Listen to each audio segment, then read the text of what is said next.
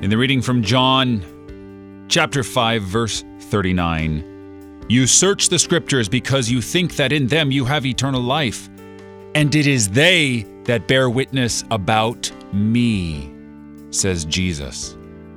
Yet you refuse to come to me that you may have life. Jesus is the way and the truth and the life. No one comes to the Father except through Jesus. And yet, those who would seek a way around, a way into paradise, except through that gate, that doorway, which is Christ also, would jump and scale over the walls.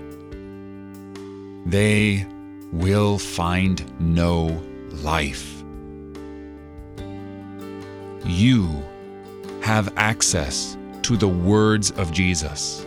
None of us studies the scriptures as much as we ought to, as much as would fully benefit us. And yet, as much as we do study, as much as you do hear the word of Christ, it does benefit you.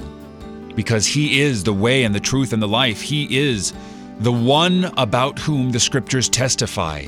Listen to Him. This is why He is the Father's beloved Son. He is God and man in one person, the Christ. Hear him, listen to him, because he speaks the truth.